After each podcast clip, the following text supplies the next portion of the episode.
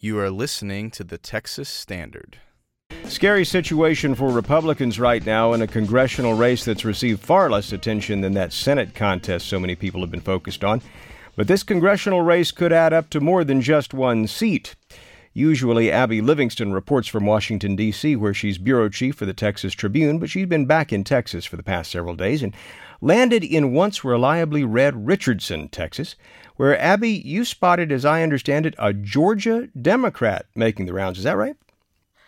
Well, it's hard not to notice this particular member of Congress. Uh, it was John Lewis, the civil rights hero, organizer of the March on Washington, and close friend and ally of Dr. Martin Luther King Jr. And so um, that Congressman Lewis came to Dallas, and I didn't realize it when I wrote the story. He also spent um, Sunday in Houston with congressional candidate Lizzie Fletcher.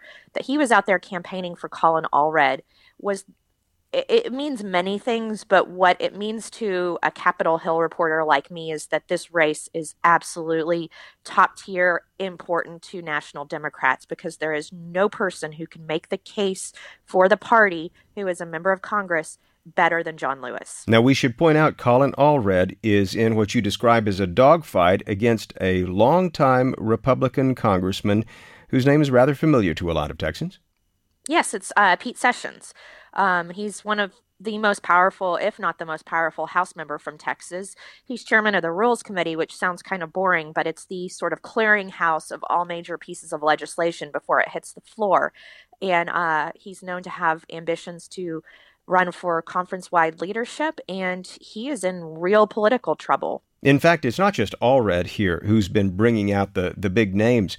If you look at uh, at the folks that Pete Sessions has had has been campaigning with, I mean Paul Ryan, um, Vice President Pence, uh, th- there's some pretty big names here.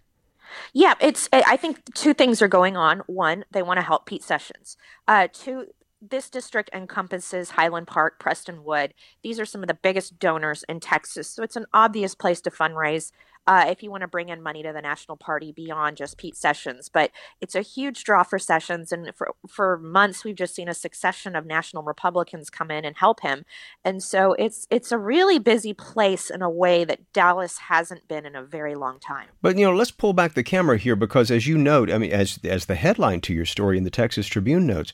This isn't just about one congressional seat. Pete Sessions, as you write, is no mere pawn in this three dimensional chess game for control of the U.S. House of Representatives. Absolutely. So, in, in sort of the hierarchy of um, Capitol Hill Congressman Sessions is a chairman. He's a very powerful chairman. He raises a lot of money. He was also in charge of the 2010 and 2012 campaign efforts for House Republicans. And so there is a little bit of a prize of taking down a chairman for the other party, which is something we saw in 2010 with the Democrats. And so this is a big deal nationally, and it is just an incredible. I mean, I can't even, nobody even bothered to run against Pete Sessions last year on the Democratic side or last cycle.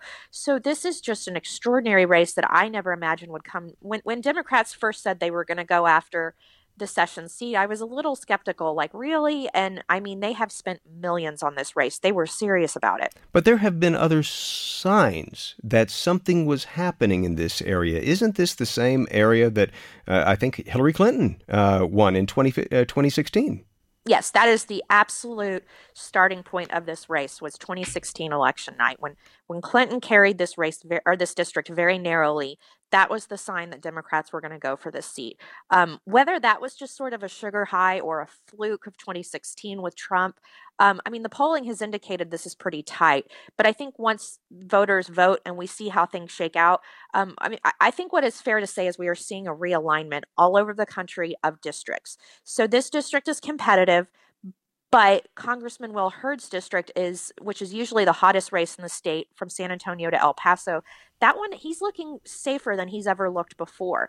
And so we are just seeing very strange shifts and things happening on the ground that um, have been highly unpredictable. The road to Republicans hanging on to the U.S. House of Representatives or Democrats taking it over runs right through Texas's 32nd district, so writes Abby Livingston, D.C. Bureau Chief for the Texas Tribune. We'll have a link to her latest at texasstandard.org. Abby, thanks so much. Thank you.